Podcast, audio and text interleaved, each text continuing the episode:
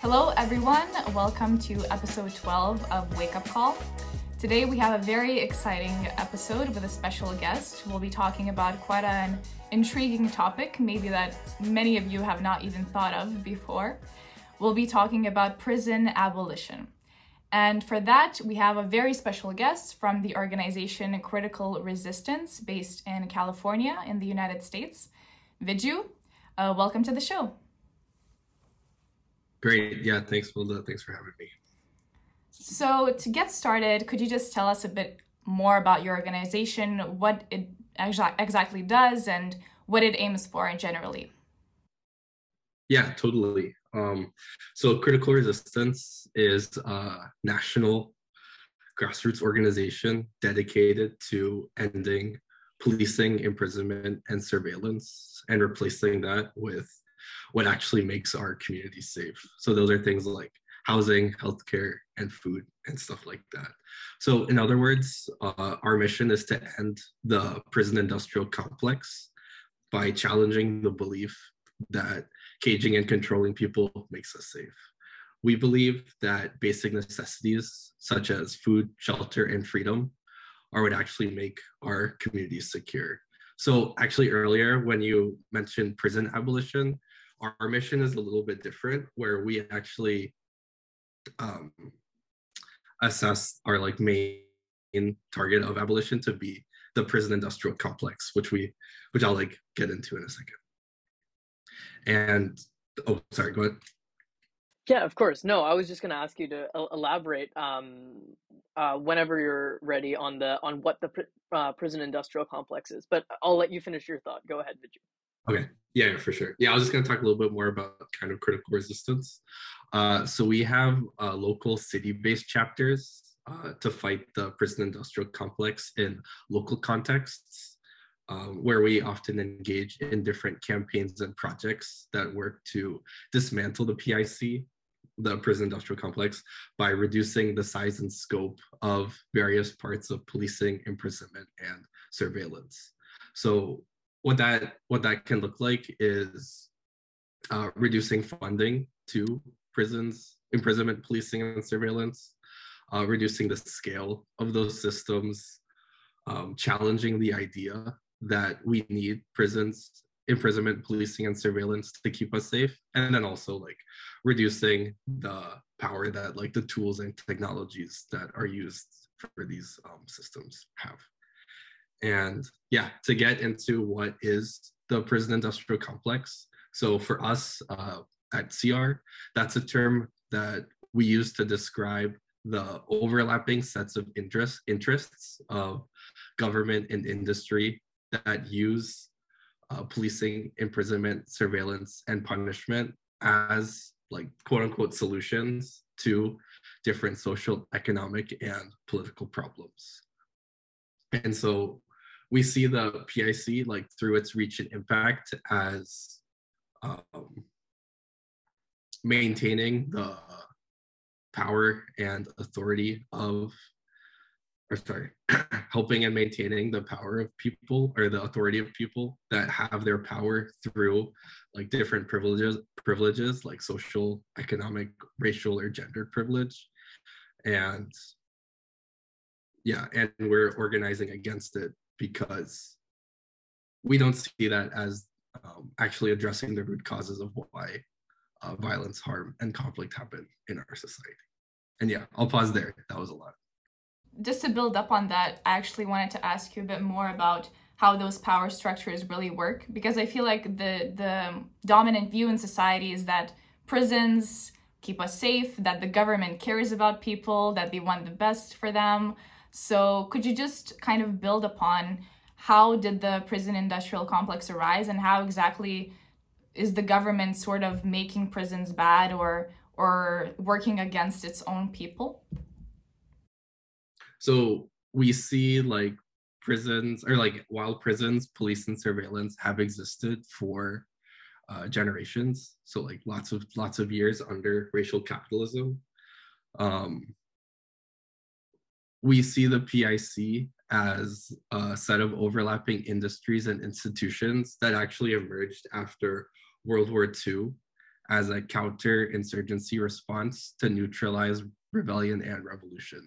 So we mainly see the PIC as being a more recent phenomenon that exists that like more so arose since the 60s and the 70s. Um, and so a lot of our work is to kind of address the current phenomenon of the PIC, which uh, we see as having emerged more recently. And so one example of that is in California. Uh, in the 20 in uh, 20 years from like the 90s to the early 2000s uh, california actually uh, built 23 prisons in the course of 20 years. And so that was part of this like massive expansion of the powers of the prison industrial complex that we saw.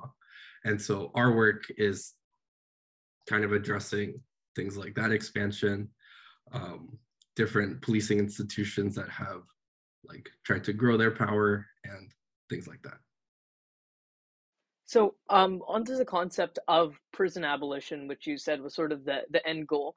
Just wh- what would that look like? I mean, I think I speak for a lot of our viewers in which I, I sort of cannot imagine a society in which, you know, we don't lock people away for for for you know committing crimes. So does this look like decriminalizing a lot of um, activities? Does it include like, you know, different sorts of, of, of punishments for crimes? Um, what does it mean for, I mean, this is, this is a question I'm sure you get a lot, but what does it mean for the most violent and, and, you know, dangerous in our society that, you know, in many cases may be either beyond rehabilitation or just be a, a, a present active danger? What do we do with people that commit crimes of that nature? Just sort of what are the the mechanics that eventually lead to a society free of imprisonment? totally yeah that's a huge question um, and i'll like do my best to cover all of it so definitely let me know if i miss anything um, so i guess first just to clarify uh, so we're organizing towards prison industrial complex abolition. So we want to like address kind of not just imprisonment but also policing and surveillance and kind of all of the overlapping uh, interests that promote those as like the solutions to um, the different problems of our society. And so what uh, pic abolition is to us it's a vision with the goal of eliminating like prison imprisonment policing and surveillance and create lasting alternatives to those systems. And i think this is like exactly the question that you're asking but it's more it's a lot more or this is exactly what you were suggesting. It's a lot more than just getting rid of buildings with cages. Um, it's about kind of undoing the society in which we live because the pic like the prison industrial complex both feeds on and maintains uh, oppression and inequalities that are like in that are like kind of so vastly intertwined with our current society um, through punishment and violence and we need to like change it all. And so uh, ruthie gilmore who is uh, one of the original cr members and is one of our advisors currently puts it really well. Uh, abolition is only a, is is about changing one thing and that thing is everything. So it's like a big kind of scope um, but we are here to do that work. And so kind of our vision is creating uh, healthy and stable communities that respond to harm without relying on imprisonment and punishment.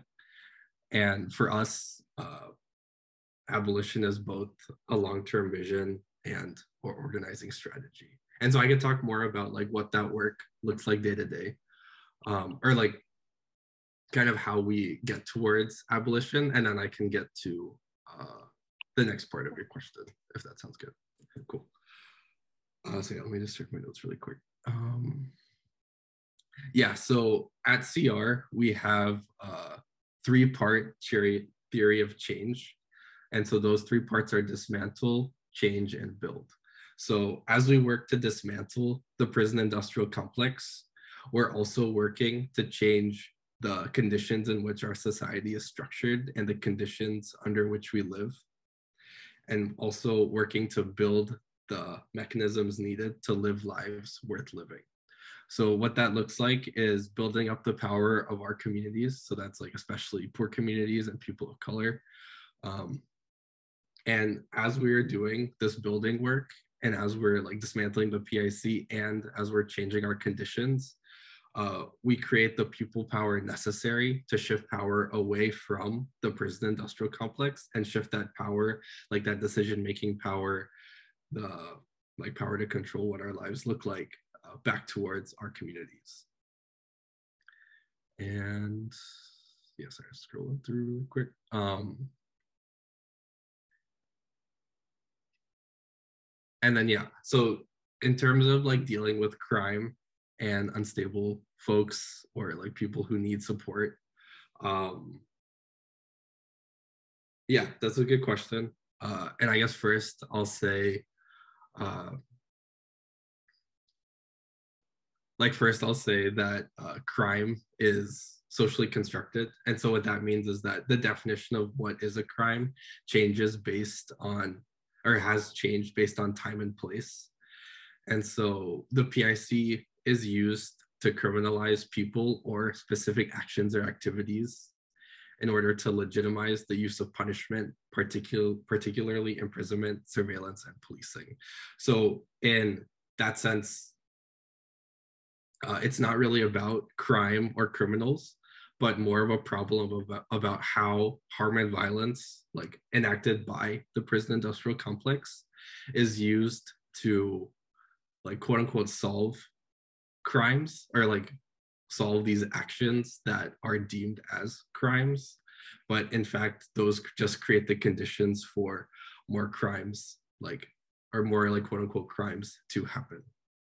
And so the fact of the matter is simple uh, prisons are harmful and violent and they don't actually serve to reduce harm and violence but in fact they create harm and perpetuate violence uh, prisons harm communities by breaking families and communities apart, uh, and they exacerbate violence by caging people in horrendous conditions that promote harm and isolation.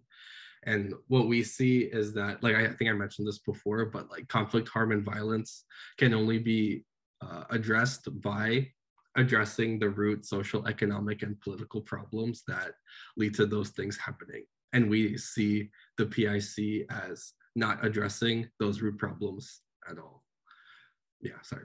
I feel like I think that, I think that yeah, I think that that most would would agree with with a lot of what you're saying when you talk about the harms that the current you know prison industrial complex enacts on people, especially uh, marginalized communities. Um, one thing I want to circle back to is is when you talked about uh, crime being a social construct, and I mean I think you know self evidently a lot of that statement is true. Like of course, like you know, but the very fact that criminal codes differ from country to country like is, proof of that fact. But i mean when when when i was referring to crime and i think when most people refer to crime they just refer to something that loosely aligns with our like modern conceptions of of, of morality and, and and justice and and what is right and wrong. And i, I just want to um like sort of I understand that that, that you know the the crime is is a social construct that we're aiming to to get rid of, but the harm that comes from someone's actions also needs to be addressed, both by the perpetrator of those actions and um, you know in accordance with the victim. Um, what would your solution to to to that end of the of the spectrum be? Yeah, thanks, Vishwa. Uh, that was perfect, and you kind of answered the question like uh, uh, in in in your own question. Um, so basically, what we see is when harm does happen, uh, there needs to be like accountability processes that allow folks to heal from harm, but also ensure that people's basic needs like food, shelter, education, etc., are all uh, met. And those should be kind of the things that we focus on because we don't think it's possible for anyone to heal or anyone to get well by being put in a cage.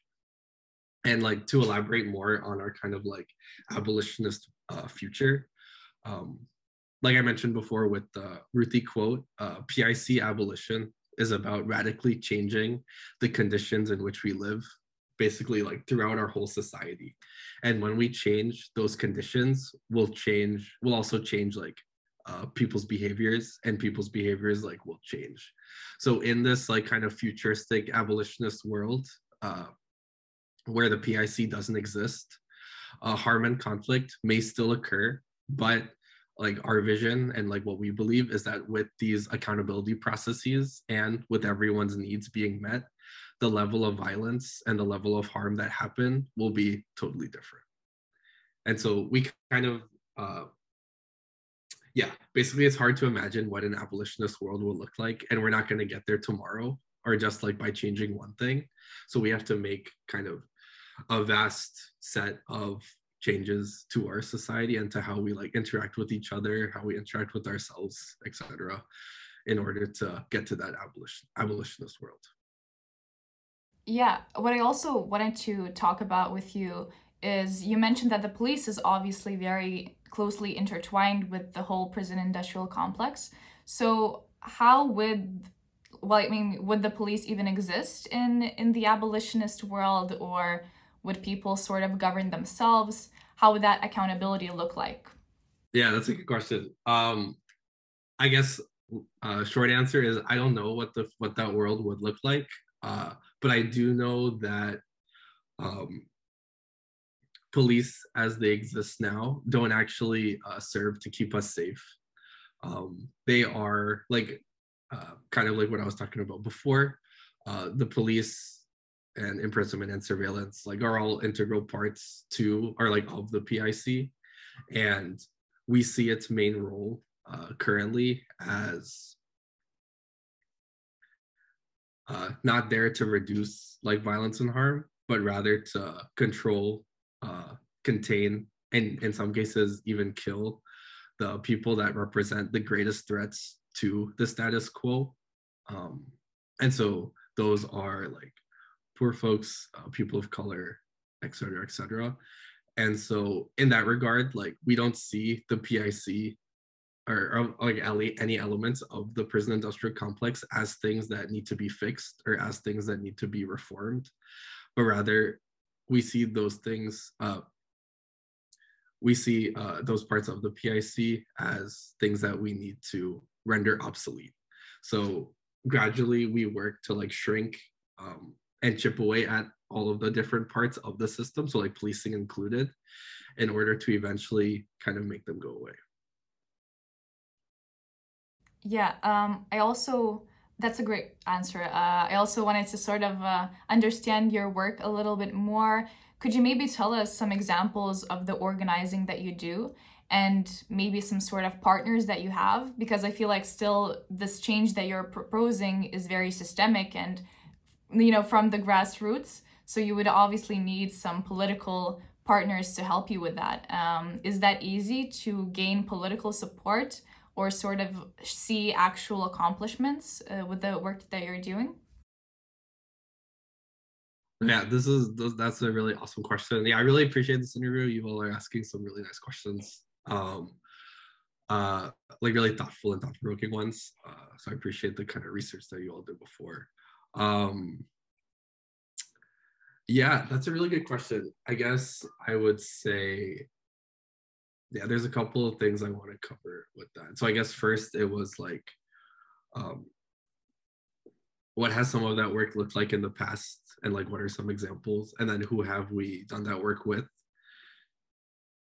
And then also uh like what are some examples of that work happening currently? Does that sound yeah sure. Okay cool. Um yeah so that's a really good question um So, like I mentioned before, we engage in uh, uh, abolitionist campaigns and projects to reduce the like size and scope of the prison industrial complex, while also like changing conditions and building up our like communities, strengthen our community people power. Um, and so in those abolitionist campaigns, we often target uh, local piece of the prison industrial complex and work to um like and so that local piece could be like a new jail like a jail construction project a prison expansion project a, a local part of policing or something like that. And then we work to basically get rid of that. And so in that work uh, we often engage uh, in coalitions with like a variety of different um, organizations from different sectors uh, because we see um, prison industrial complex abolition as something for everyone. And so when we uh, so when we do our organizing in these different spaces, we try to draw links to other movements and like bring those folks in. So uh, one example of this was the uh, Stop Delano 2 campaign, uh, which was the campaign that's, that uh, stopped uh, California's uh, prison expansion program that I mentioned uh, earlier. And so in that campaign, folks found a lot of links for environmental justice organizers and the prison industrial complex abolitionists and actually found out that the site of the prison construction was um, like one home of this endangered species. I think it was called the kangaroo rat. And so we actually drew those links and then used that as, um, and we're able to get folks on board, like not only for the kangaroo rat, but also for like the broad array of uh, links that uh, we saw that uh, the prison construction was doing. So yes, yeah, and then and then so um, as part of that work, um, or sorry, and then another impact of our kind of history was, uh, or sorry, another thing that uh, CR has worked to accomplish was taking millions of dollars from uh, the California corrections budget uh, through forming uh, organization that's now uh, 70 plus, or that's uh, now a coalition of 70 plus um, different organizations called CURB, or Californians United for a Responsible Budget. And so in this uh, coalition, we see uh, folks from a variety of different sectors that are all kind of united uh, with the understanding that like we don't need to like a responsible budget does not put money towards imprisonment or policing, but rather puts money towards like all the things I was saying before, like housing, healthcare, um, and things like that. Yeah, and yeah, I think was that everything? I might have missed one. No, that was great. It's really nice hearing that you guys actually uh, make these coalitions and make things happen. It's really great to hear that. Another thing that I wanted to ask you is um, I guess, I mean, I think California is a very liberal place, and many people perhaps have knowledge on the prison industrial complex and support all of the things that you were mentioning. But whenever I'm talking to many of my friends who don't necessarily have this knowledge or are overall a bit more conservative when thinking about prisons, the police, sort of, um, you know, keeping out the bad guys in society it is very hard to have these conversations with them because even if you try discussing it, they kind of shut it down because it's such, perhaps even a radical idea to many people. So, how would you uh, approach this topic with someone that is not educated on it or is very shy to even think about it? How would you explain that reforming the police or the prison system can't work and that we need to abolish it? Oh yeah, thanks, Milda. Another awesome question. Um, yeah, I guess the way I would uh, probably approach it um,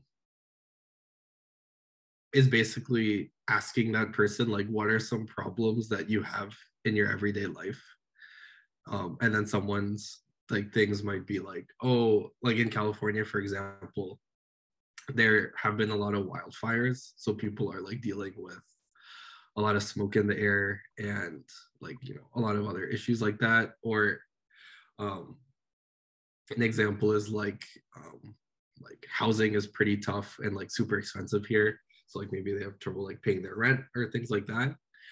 And then with that problem we kind of draw the link as to why pic abolition uh, is part of the is part of the solution to that problem as well. So um, one way that this has been happening currently is in our uh, close california prisons campaign uh, which we're doing as a part of CURB or like Californians United for a Responsible Budget.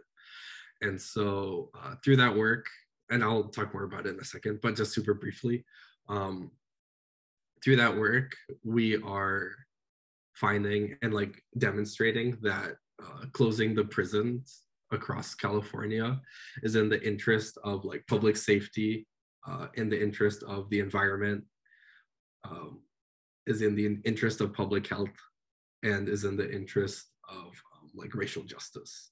So basically, the short answer is trying to draw people in or like pull like uh, call people in to understand how uh, the PIs like how ending and abolishing the prison industrial complex would be beneficial for their lives and how and why we can do that. So yeah, sorry. I have one last thing to say. Uh, basically, we're we want to like or, sorry one tactic that we have or like one approach that we have is basically wanting to move funds from like various parts of the PIC into things that actually make us safe. So like one example that you could also say too is like what if instead of spending like I think California has like 18 billion dollars in its corrections budget for this year. So like instead of putting like 18 billion dollars towards that, like what if we put like 10 billion towards like public housing and then like the 8 billion towards like building schools like wouldn't isn't that something you want in your community like a, a university rather like a public university rather than like a prison? Um, and so yeah basically wanting to build things that are life affirming um, sustainable and like healthy for our future instead of uh, more things that hurt and harm us. Thank you so much for uh, joining us uh, again uh, Viju. Um, I think that just about wraps up the questions that we have. Do you have anything else to add? Where can people find you? Do you have social media? Oh yeah, totally. Um, so yeah, we are at uh, Critical Resistance on Instagram, um, and CURB Prisons on Instagram as well. Uh, and then we also have like Twitter for both of those uh, pieces. And I guess the only thing I would add is so in our uh, Close California Prisons campaign, uh, we're fighting to close 10 prisons by 2025. Um, and long story short, uh, the prison population of California has been going down for the past 20 years, and as the lowest it's and as the and it's uh, below 100,000 for the first time in 30. And this is like through the longstanding work of different organizers, communities, uh, people inside and outside of prisons, et cetera, et cetera. And so we're working to kind of like take that work and like build off that work in the past and take that work one step further by like closing these prisons for good and like putting uh, all that resourcing and all that funding towards things that actually make us safe. So definitely uh, come on board for the campaign. Uh, check us out on social media and you can uh, learn more there. Yeah, and we'll make sure to put those links in our show description on YouTube and um, on Spotify and wherever else our podcasts are released. Once again, thank you so much, uh, Viju.